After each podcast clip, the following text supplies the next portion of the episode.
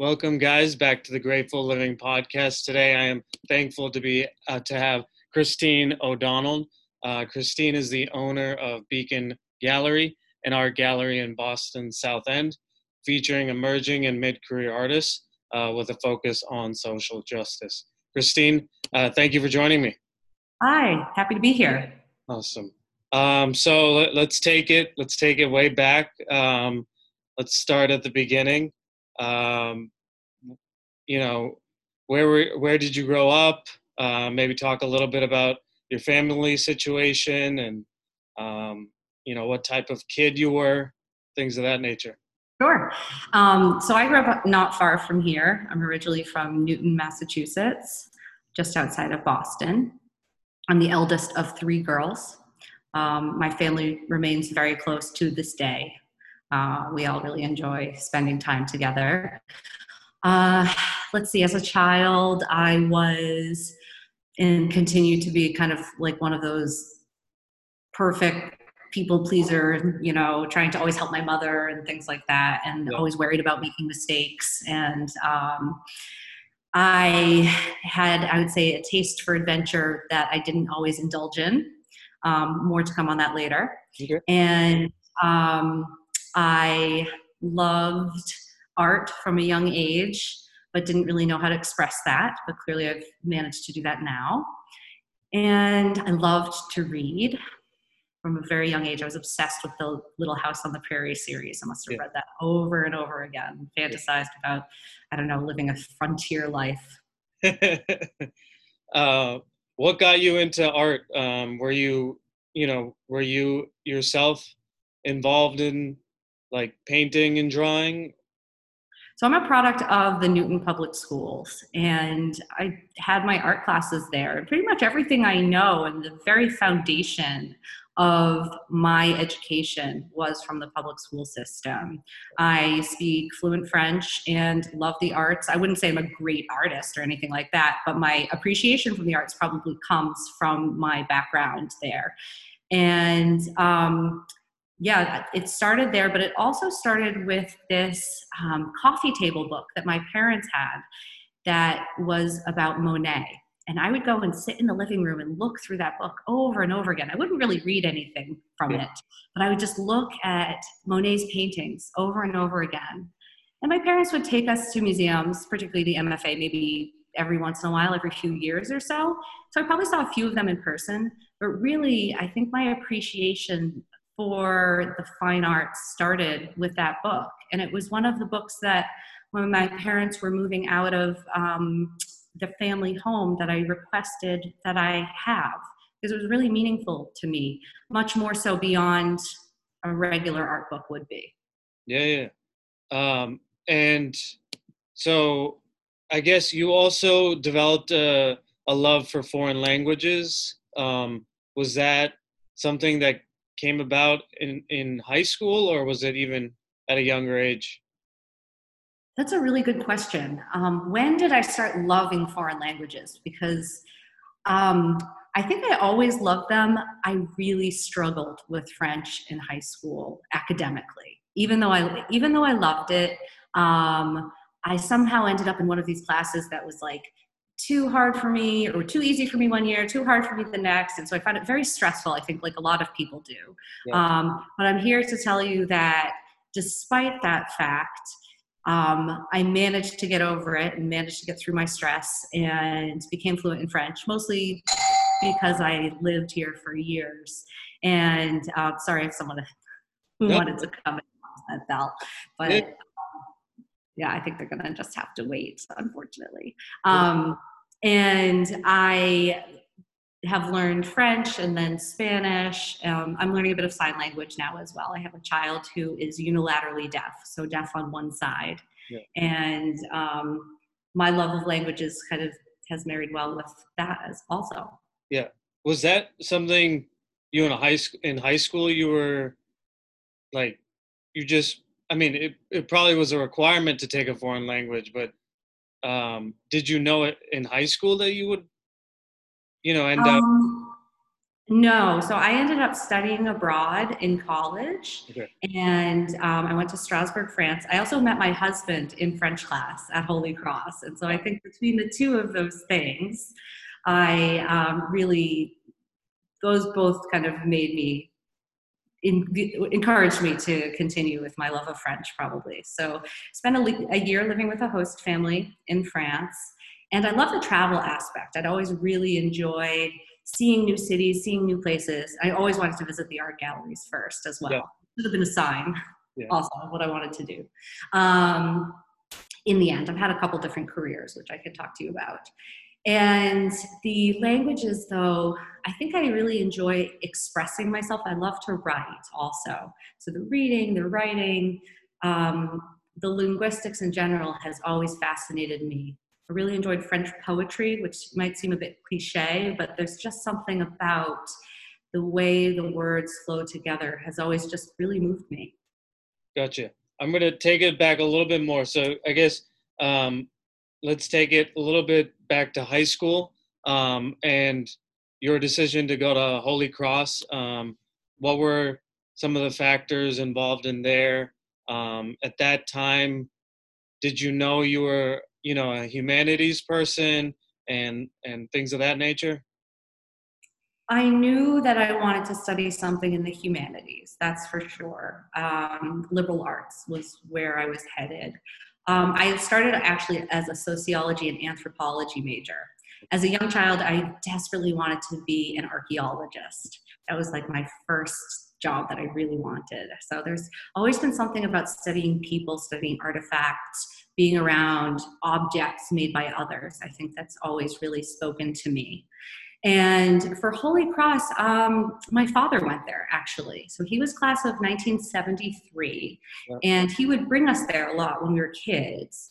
And while I definitely looked at other colleges, none of them really measured up in my mind to this kind of platonic ideal of what a college was supposed to be, which was Holy Cross that I had seen since I was a kid. He would bring us to football games and then would give us an M and m every time um, the team had a touchdown or a first down or something Yeah. like that. And it was great fun for Yeah. me and my two sisters. And so when it came to actually applying, I applied their early decision and got in and went and never looked back. Gotcha.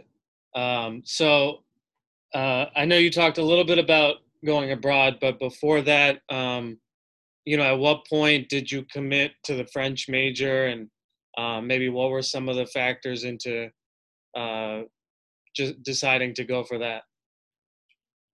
I think that I knew at a certain point that um, sociology, anthropology wasn't quite what I had expected.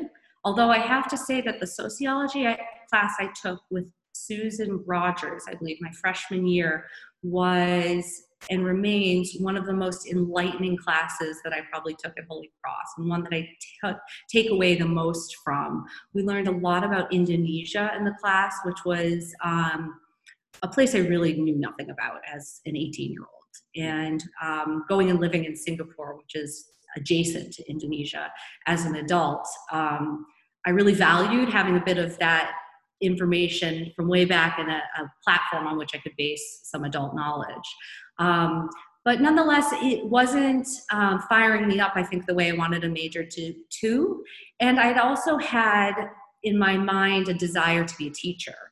And I think that I decided somewhere in my freshman year, taking these French classes, that I wanted to be a, maybe a French teacher. Yeah. And so I switched over to French. Another great passion of mine is history. So that was another thing I maybe considered. But I decided that based on my love of languages, I was going to go and be a French teacher. So I switched my major to French, took a lot of French classes, and then eventually went to Tufts University and got my master's in arts and teaching Gotcha. French. Um, talk a little bit more about um, your abroad experience. Um, you know, how was how was that, and um, uh, you know, eventually, you know, later on in your life, you would um, live abroad. But um, you know, how formative was were those? Was that semester? Um, So actually, it was an entire year. Back oh, then, sorry, sorry, entire year. I apologize. No, no. I, I, mean, most people I think assume that it's just a semester, but Holy Cross actually made you go for an entire year. Right. You had to live with a host family. I lived with this very bohemian family. It was Geneviève Sam Amavi and her daughter Fenella and their dog Uzbek and Uzbek was had been abused and would bark at everyone. He he had to be muzzled the first time I met him because he was going to attack me or something. But he and I became great friends, as I did with Genevieve and Fenella as well. Genevieve actually ran an art gallery in Strasbourg, which was wow. was great fun to hear about. She'd come back and tell me all about the vernissage, which is the French word for openings. Yeah. Um, and I wouldn't say that that actually led me anywhere in terms of wanting to open an art gallery, but it was certainly funny to, to think back on now. Yeah. Um, and that year, though, so my then boyfriend, now husband, and I both lived with separate host families. He was with the Picard host family across a little um, a little park from me, and we would plan all these trips traveling around, you know, on a on a wing and a prayer with no money, and went to all these crazy places and um, had great fun and went to places like Greece for the weekend or Portugal for five days, and then took like a train and a boat and a bus and a taxi to get from Portugal, somewhere in the south of Portugal, to Sevilla, Spain, and um, and only ate peanut butter sandwiches because we had no money to go and eat anything. Yeah. You know, and um, and then when we came back, we moved in together after graduation, after having finishing our senior year started job, started a master's degree, and yeah. then finished it and kind of said, wow, is this it? Are we just going to stay here forever? Or should we see what's possible in terms of maybe having another um, experience abroad where we work and actually have some money yeah. and can, travel a little bit more? Yeah. Um, and I'm sure you can see on the screen my last name being O'Donnell. My husband is actually of Irish origin, and so he was able to reclaim his Irish citizenship, and thus we got married and moved over as Irish citizens, wow. or being married to an Irish citizen. Yeah. And so we had uh, the ability to work in Europe and live that's, in Europe. That's cool. Um, what's the what's the best part about traveling? Why do you um, have such a desire? I think that um, you know a lot of people fear you know the unknown and, and, and things of that nature and you know being in a society that you're not necessarily in day to day what what's the difference in your mindset on that stuff? Oh um i think from probably some of the things i said in terms of what i'm interested in like sociology and anthropology and writing and just um, love of languages i've always wanted to immerse myself in other cultures and learn great learner i'm always kind of going back to school and doing things. I'm going to start um, an art his a master's in art history in the fall, just oh, because. Yeah. Why not? Yeah. I don't know. I just love this stuff, and um, and so go. There's really nothing like going to another country to really understand it, and so I've always loved that. I mean, and that even goes for another city, even in the U.S. Um, and getting to kind of see the people and just experience the food. I also um, am kind of a hobbyist architectural photographer, and so it was a chance to photograph a lot. I tend to get really bogged down though in terms of not enjoying a place when I'm photographing it because all I can do is photograph it. So I, I, usually actually don't take cameras around with me because I found I get too wrapped up and, and not really enjoying myself. Um, just focus on other things instead. I want to focus on being there and being present. Um, and so those are some of the reasons that I really love traveling. It's just the experience of walking around a city. Yeah. For someone out there that might be watching this who's maybe, you know, a little averse to uh, traveling or, or, you know, seeing different places, um, what would you say about maybe some of the you know the exciting parts of exploring a new city and and um, why they may even want to go to a, a, different country. What are um, mm. how does that how has travel you know maybe it's brought new perspectives to you or uh, what have been some of the I guess the the lessons, if there are any, from all of the travel that you've you've done? I would say that travel is very eye opening, and um, the opportunity of living abroad definitely gives you the chance to step back from American culture. And that is true even for brief trips, also. It's a chance to see how other people live and that there are other ways other than the American way.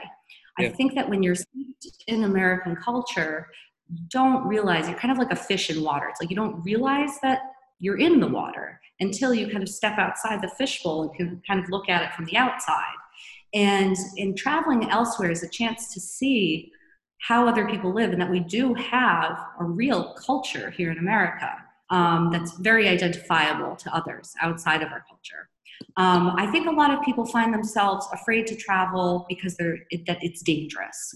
Um, I remember people, friends of friends, we were on the beach um, saying, You're so brave to have children when you lived in Asia, not realizing that Hong Kong and Singapore are some of the safest places in the world. I mean, we can talk about the civil unrest that's happening, but still, Hong Kong, incredibly safe. Singapore, probably one of the safest places in the world.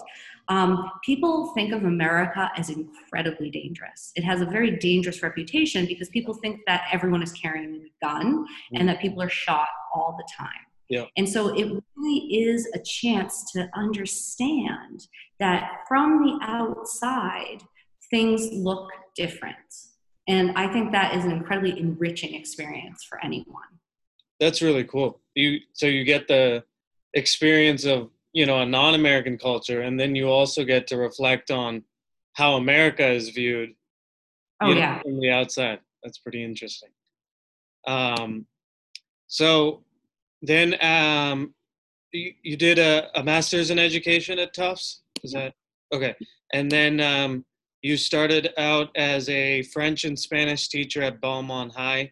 Um, did that for one year. My students were barely older than I. I mean, barely younger than I was. I was about like 22 or 23. Yeah. Some of them were 17 or 18. yeah. And um, how was that? Um, and the first year teaching is always incredibly challenging. I do need to say this, and this is an amazing story in a way, that when I was looking for my teaching job, um, you know, you send out your resume everywhere, and no one really wants to hire someone with no experience. Let's be honest. Um, the person who was the head of the foreign language departments at Belmont High School was my old homeroom teacher from Newton South. So she had been a Spanish teacher, Janice Darius, who's now the assistant superintendent in Belmont Public Schools. And she knew me. And so she was willing to give me a chance. And I will be eternally grateful to that woman for doing that.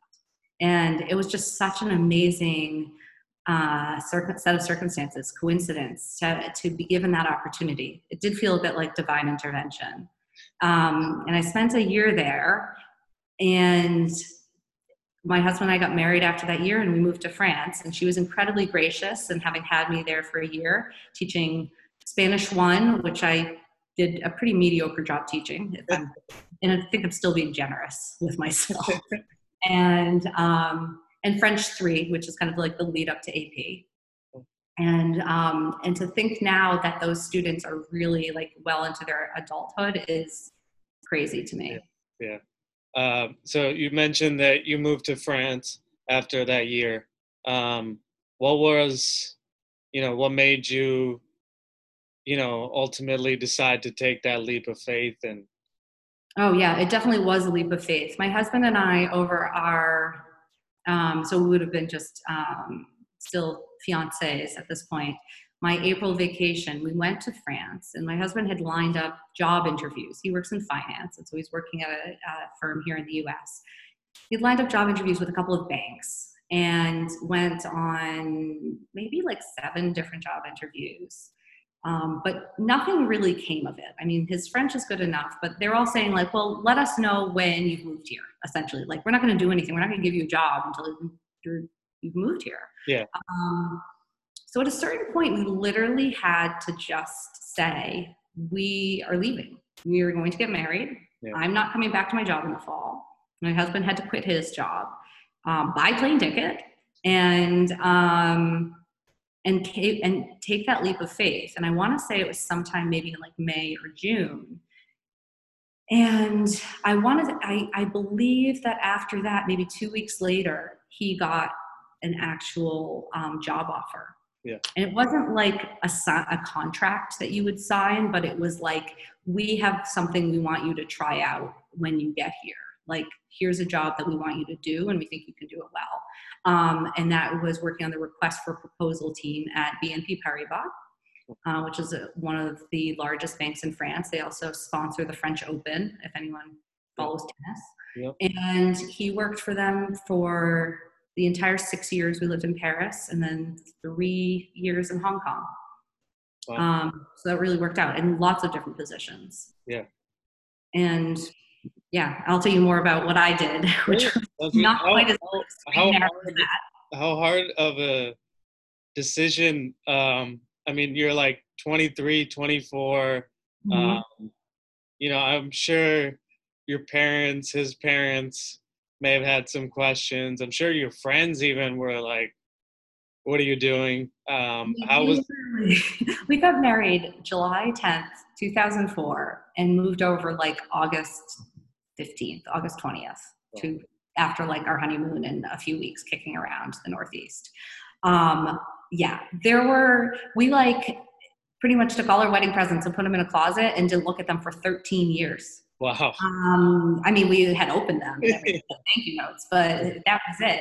Uh, there were a lot of a lot of people, I think, were wondering what what we were doing, but I think they also realized that at such a young age, with no children and no real ties, we didn't have a house or anything like that. It's like, what's the, you know, what's the worst that could happen? You kind of come back with your tail between your legs. And I think that's um, honestly a philosophy that I have held on to through the years in a way. Even with opening the gallery, it's like, what the worst thing that could happen is that I fail.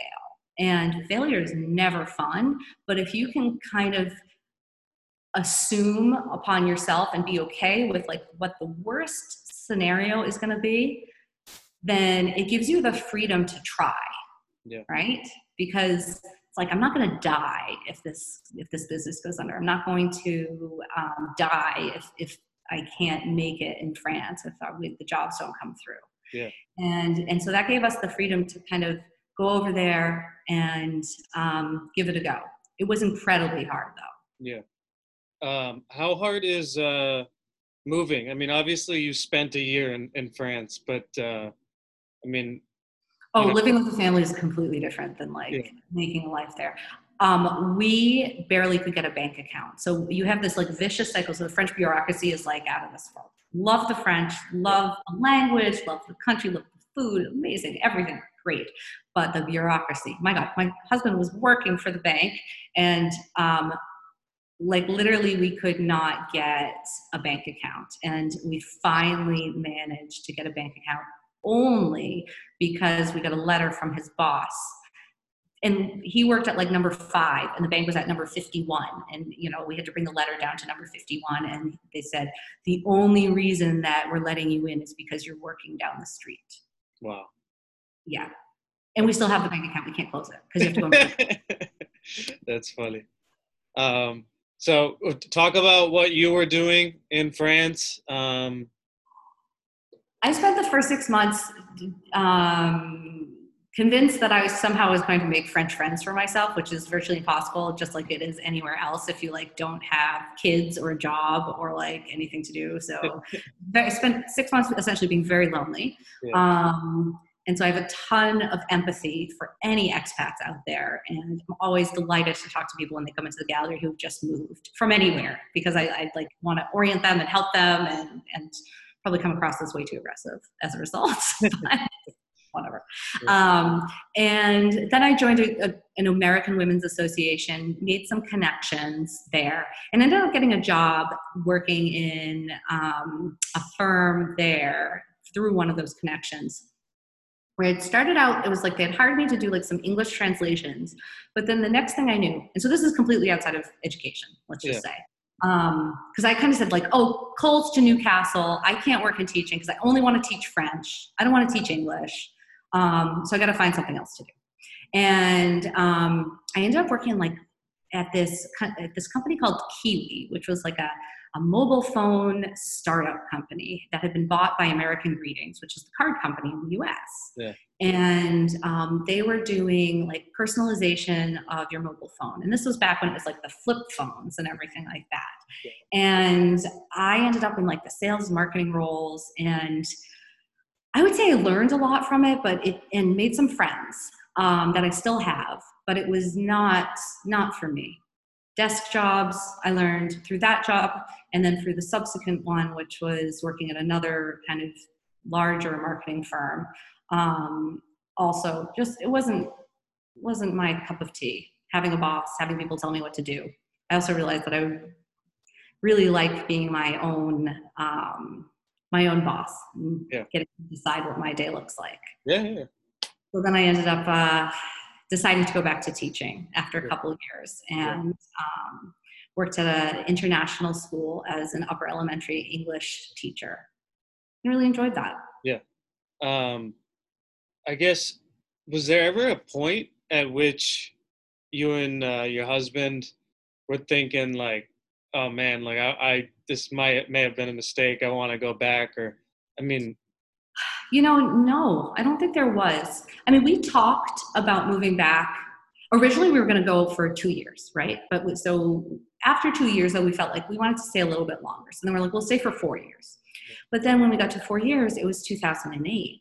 There were no jobs back in the US. It was the financial crisis. And so my husband had a job, it was steady, and he was okay. And so, really, all we could do was stay.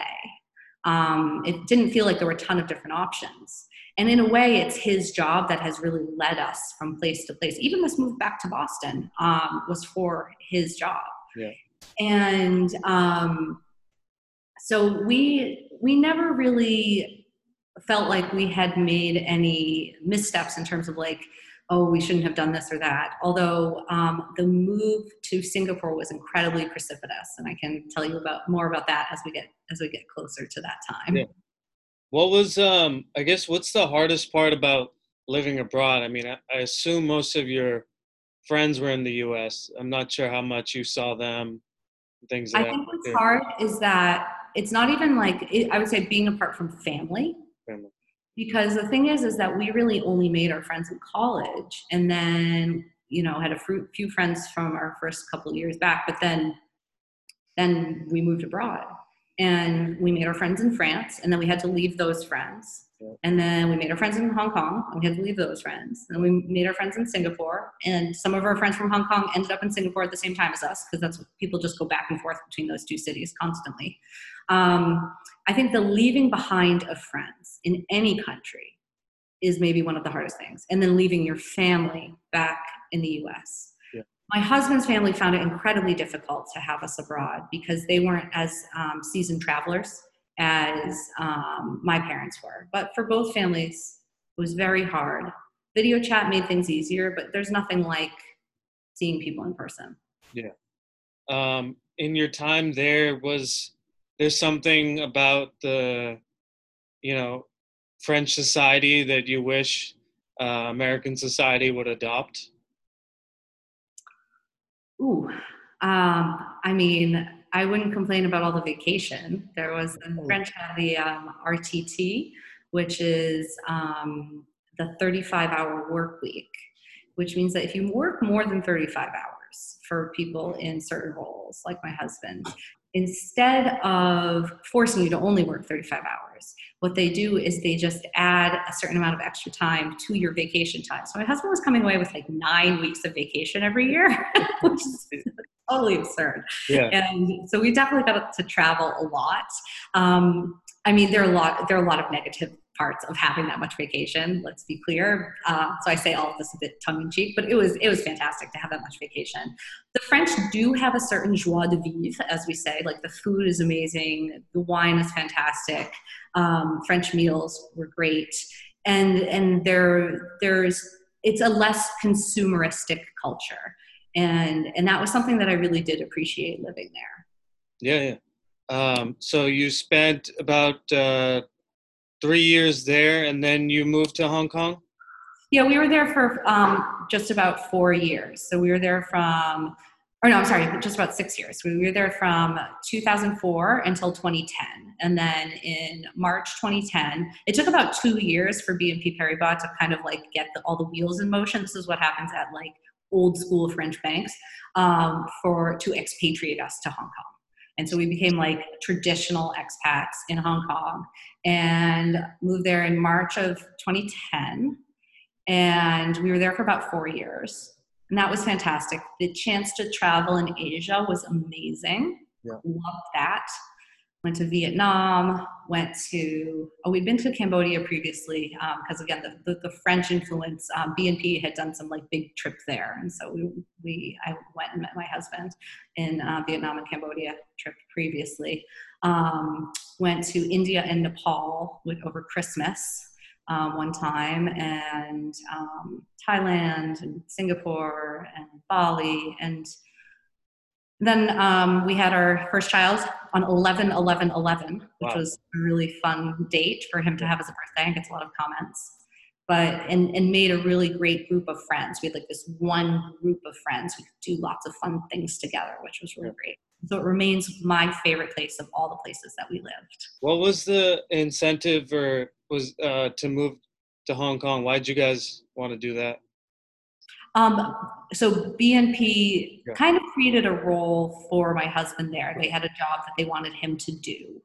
And we liked the idea of having another travel experience and another chapter abroad that would kind of broaden our horizons beyond France.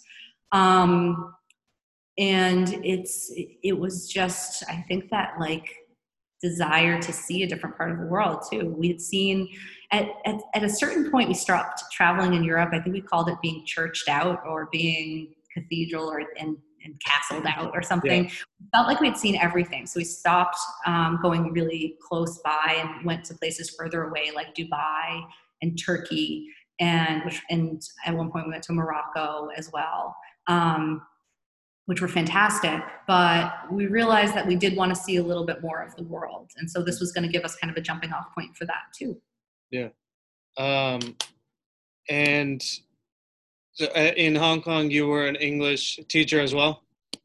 I taught English at the French International School's preschool. And so I had the cutest, teeny tiniest little students who were about two and a half to about four and maybe five. And I did that full time the first year, and then once I had my eldest son, about half time, and then I started a second master's degree in education administration and management.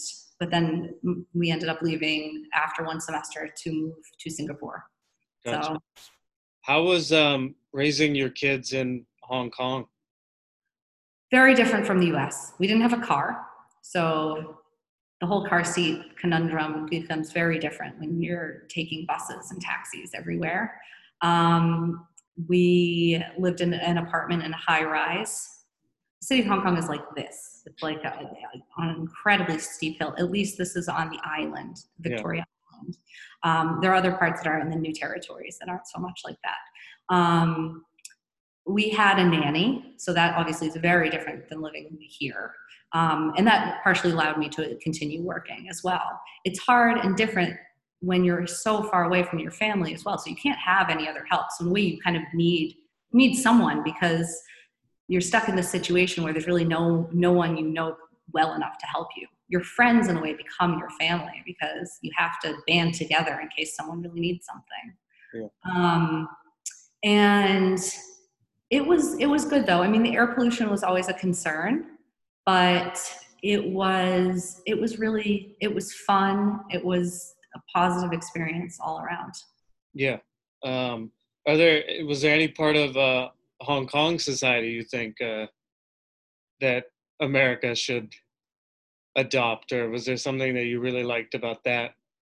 Um yeah, the cover class is quite the gourmand but i mean uh, dim sum yum cha uh, is amazing. Um, make sure to have it for breakfast or lunch, never dinner. Yeah. Um, so I, I really did love that. Um, I, I, this is more of like an Aussie or like Western type of thing that that happens in Hong Kong, but junk boat culture is also really fun where people can band together and rent a boat and just spend the entire day on it swimming around and or driving around the islands and swimming around and just eating and drinking. That's a really fun activity for friends. Um, and the city is really easy to get around because it's on this really big hill. Um, for some reason that just makes it very accessible it seems unless you're like wearing heels or something i guess. Yeah. um, but taxis are very easy to come by and you can walk to a lot of different places. Yes it's like 90 degrees and 100% humidity but still. And you have Lan Kwai Fong which is really fun. It's like this entire block that's just bars and and there's no kind of open container laws so you can just stand in the street and have a beer and chat with your friends. Um, so i really enjoyed kind of like that party atmosphere but then there is this whole more quiet side and hiking. There's beautiful hikes as well, and the nature is really amazing also. So Hong Kong really does have a lot to offer. I think people see it often as like just a stopover on their way somewhere else, but it's really a, a destination on its own. At this time, were you like everywhere you were going? Were you going to art galleries?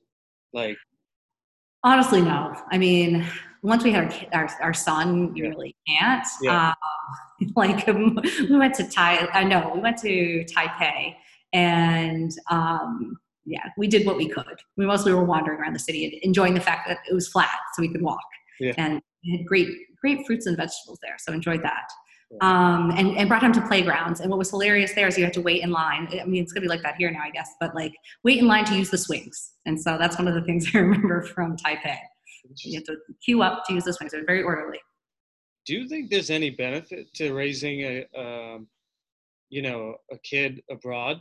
Um, is there stuff that um, your children have experienced that uh, maybe have made them, you know, better human? I don't know, or just I don't think my children will have any real benefit to their time abroad because they were brought back at such young ages. Okay. I think that there's definite benefits to children who spend their entire lives abroad or like their entire childhoods abroad, but there's also drawbacks. Yeah. So I was someone who got to go through one school system my entire life, and I had one set of people, for better or for worse, right, who kind of knew who I was, could never reinvent myself, but I also didn't have to reintroduce myself every year and didn't really have to make new friends.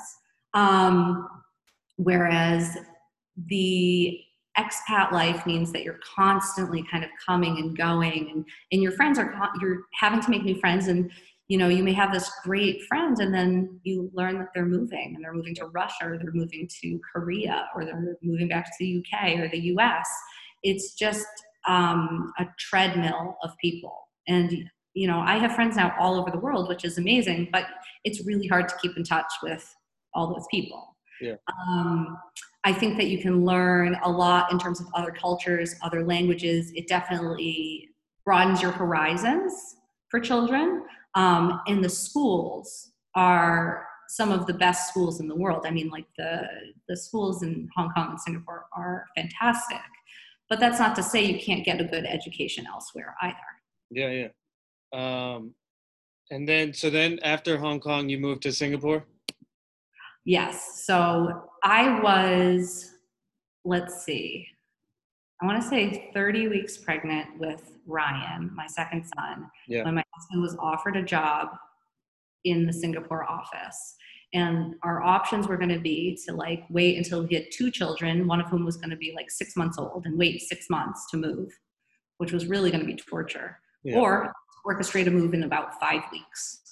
So we orchestrated a move in about five weeks because you can't fly after you're 35 weeks pregnant. Oh, okay. And we managed to make that happen, and it was absolute insanity. And um, we moved around oh we moved like the like february 15th like the day after valentine's day because i remember our last our valentine's day meal being like you know noodles out of styrofoam cups or something and this little tiny hotel room being like, Happy Valentine's Day. um, and um, we moved, and then I went into labor two weeks early, or three weeks early, actually. So I, had, I had him like two weeks after we arrived. Yeah. And then before our stuff, before we even moved into our apartment, before our stuff was even there. Yeah. So uh, Singapore was like one drama after another. So Is that scary giving birth to in a foreign country? I mean, I'd already done it once. Yeah, so sure. no. I mean, I had C sections with both my children, so we're not getting into details. But um, the Ben was breech, and so he had to be one, and so then Ryan did the same thing. Um, the that was fine. I don't think you would necessarily know about this from anything I've said before, but Ryan, um, the younger one, had bacterial meningitis when he was nine months old, and had to be in a medically induced coma over Christmas Oh 2014 and almost almost died. I mean, like he was in sepsis. And so when I look back over like his birth versus like that time in the hospital, um, his his birth time doesn't is not particularly traumatic. Yeah. That's the the the weeks, the three weeks we spent at the children's hospital was, or the week that he we thought we may have lost him was the time that was traumatic. But I will say that it was also a time where I, you know, people will say you're so unlucky that that happened, and people knew who I was. Like, there's not that many like white people in Singapore who end up at that hospital, and like Yeah. kids are dying and things like that. Like people are like, oh, that's you. Yeah. Yep. Um, but like, I came out of that. People would say you're so unlucky, and I say, well, no, I feel so incredibly lucky because my child survived this incredibly serious illness.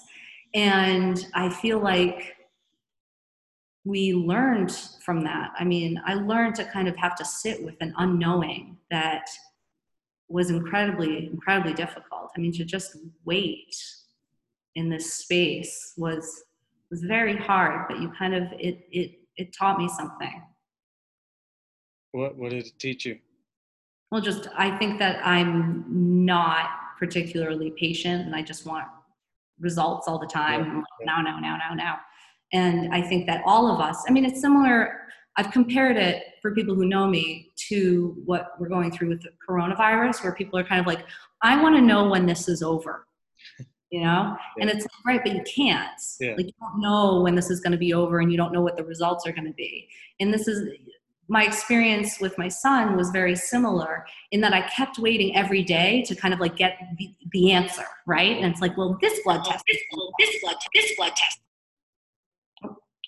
And and I'm getting an echo. I'm getting an echo. All this do you hear it? Do you hear it?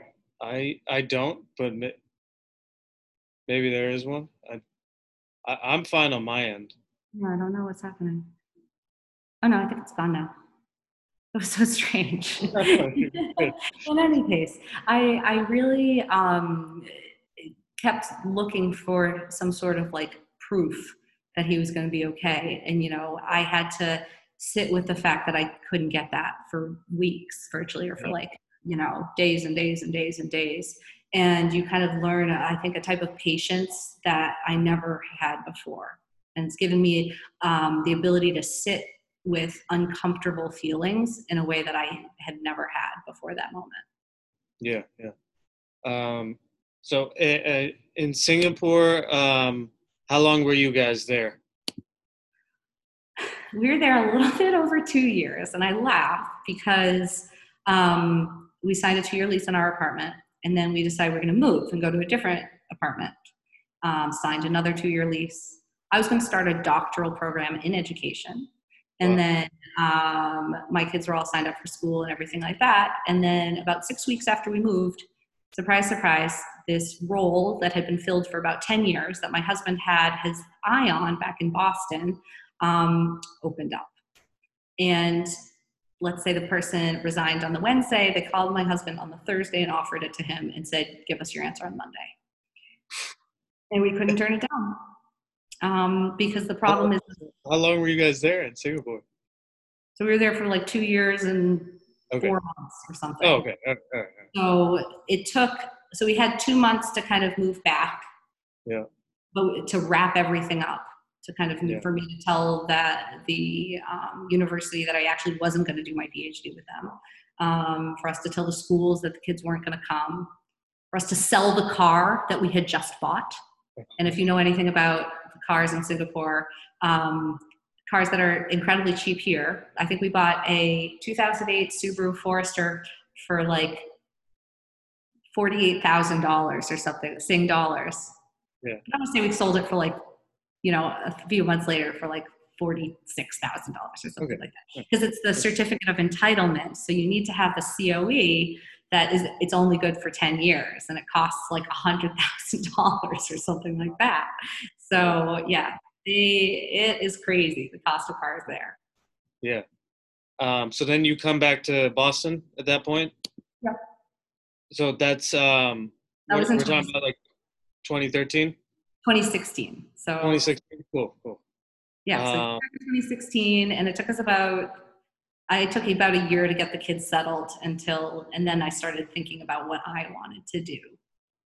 And I remember walking in. I was on a walk, being like, "What do I want to do? Do I really want to like?"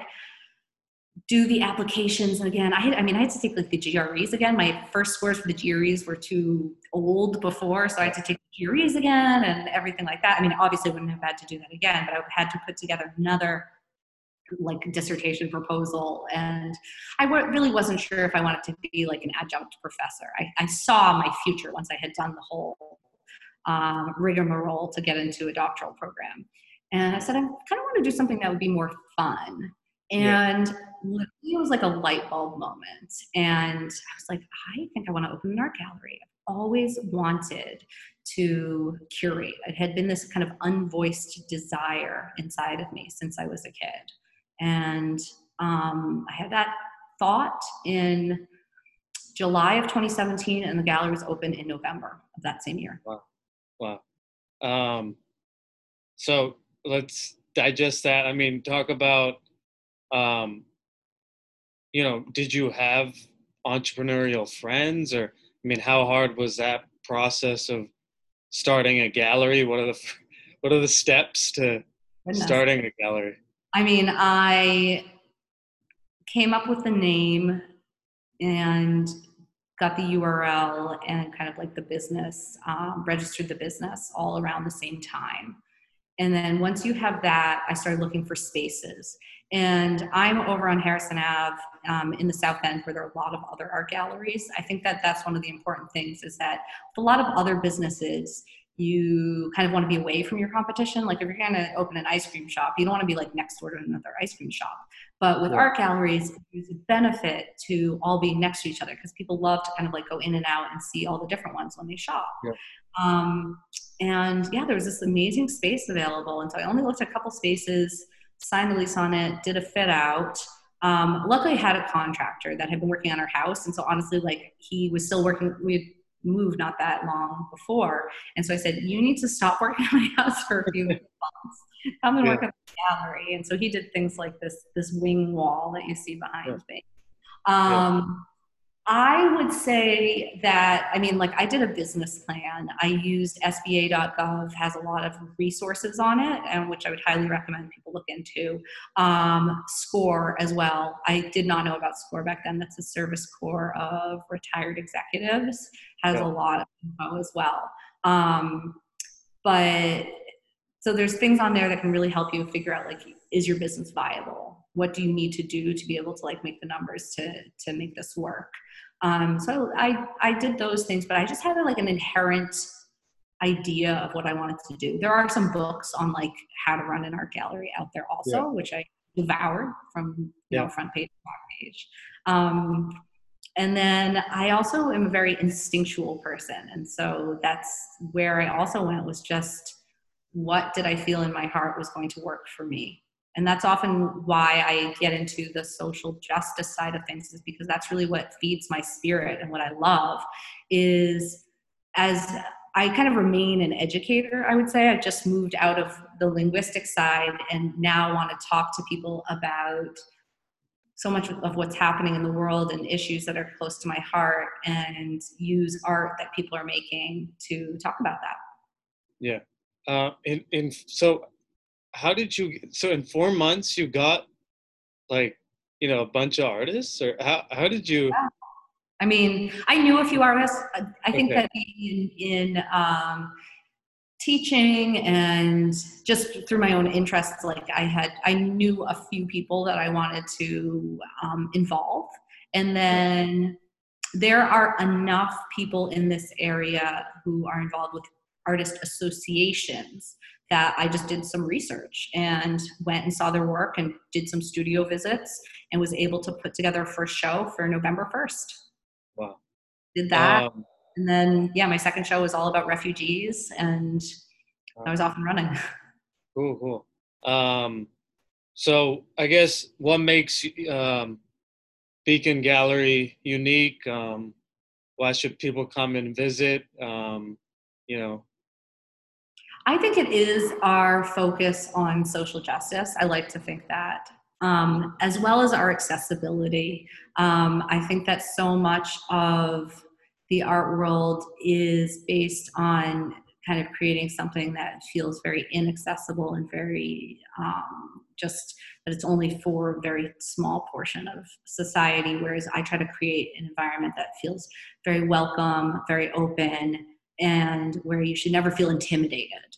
And so, whatever I have up on the walls, because I think as you can see behind me, this work is not social justice work. This is a photography show because I do do need to pay the bills too. So we kind of go back and forth between what, we, what we show. We try to be yeah. pragmatic and practical also. Yeah. Um, that that the visit here should be enjoyable, no matter what, no matter who you are or what you're bringing here and that the social justice work thus is kind of both bringing people in as visitors that everyone is welcome. The work on the wall sometimes we'll talk about social justice. And then also in working with emerging artists it's trying to find a diverse mix of artists people who haven't had opportunities before people who don't necessarily know how to approach the gallery. And so i'm constantly trying to figure out how to kind of like find new different people also. Yeah what were the what were some of the hard parts in the early years um, you know back in 2017 you know 2018 oh um, i think that i now have an art installer i work with. I think installing shows on your own it can be quite hard. Um, so art installations definitely become easier um, just on a very practical level. Um, i think that yeah, the rhythm of it, I think I often was being a bit too ambitious. I'm often guilty of that in all aspects of my life, I would say. Yeah.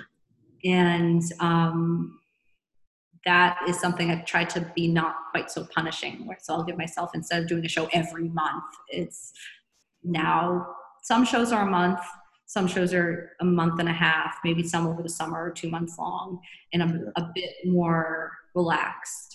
I also have learned how to use Photoshop better and know how to use all the tools of the trade to my advantage. And so it's not it's not quite as hard as it was at the beginning when you know it's just learning and it would take me forever to do anything. It felt like. Yeah.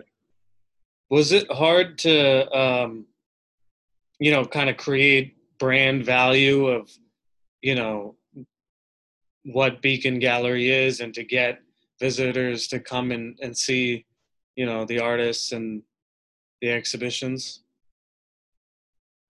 Um, I think that that that creating brand value is something that's always ongoing because if you don't maintain it, then it loses value. It's one of those things that you're constantly trying to to support. Um, and yes, trying to get people to know who you are is an ongoing issue because I think people still come in and say, "Oh, I've never seen you before. How long have you been here?" And I'm just saying, "In virtually three years," you know. Yeah. And um, I think that yes, in the beginning it's tough. First Fridays definitely helped a lot. So I put out good food, good drinks, all that on First Fridays, and that brings a lot of people in. And you like to think that they're going to remember who you are and come back and visit.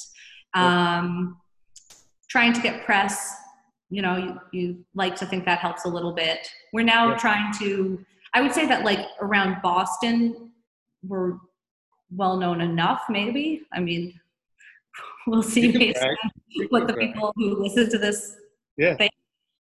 But it's kind of breaking out of that. And so we've shown now at spring break in new york and at aqua down during art week in miami and so it's like now trying to bring it to a, a higher level right trying to get known Yeah. by people outside this New small microcosm in the northeast is that possible and that's what i'd really love wouldn't What's everyone, the right? what's the what's what?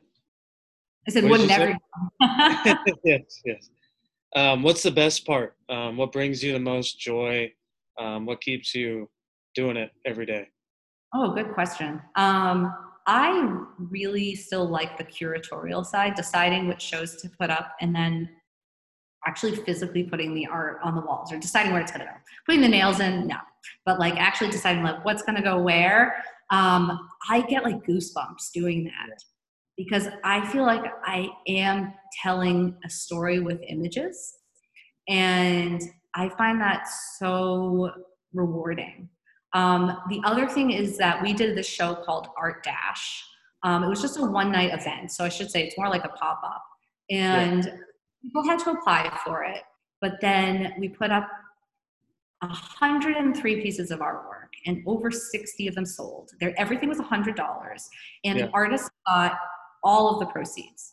And um, doing that show was so much work, but to see the artists so we made the artists come to this event. And so then the collectors were there and they literally are taking things off the wall and buying them. There's like a line of people buying things.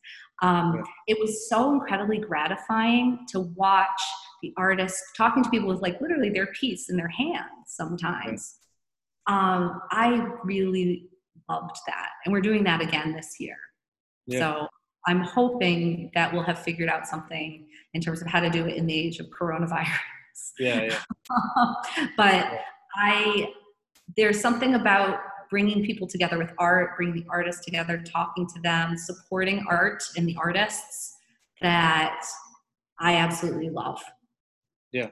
What um, what drew you to social justice? Um, because that's a unique, like that's a unique, um, that's not something you you see a lot of galleries, you know, I putting out there as as, as their, you know, brand diffi- uh, Mhm. differentiator.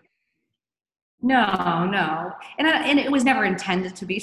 To be honest with you, it wasn't Yeah. like I was like, and this is this is actually kind of more come about from what I realized my shows were doing, and I was like, I should really communicate on this because it's important to me, rather than this is part of like what what differentiates me, if that makes sense. Yeah. So.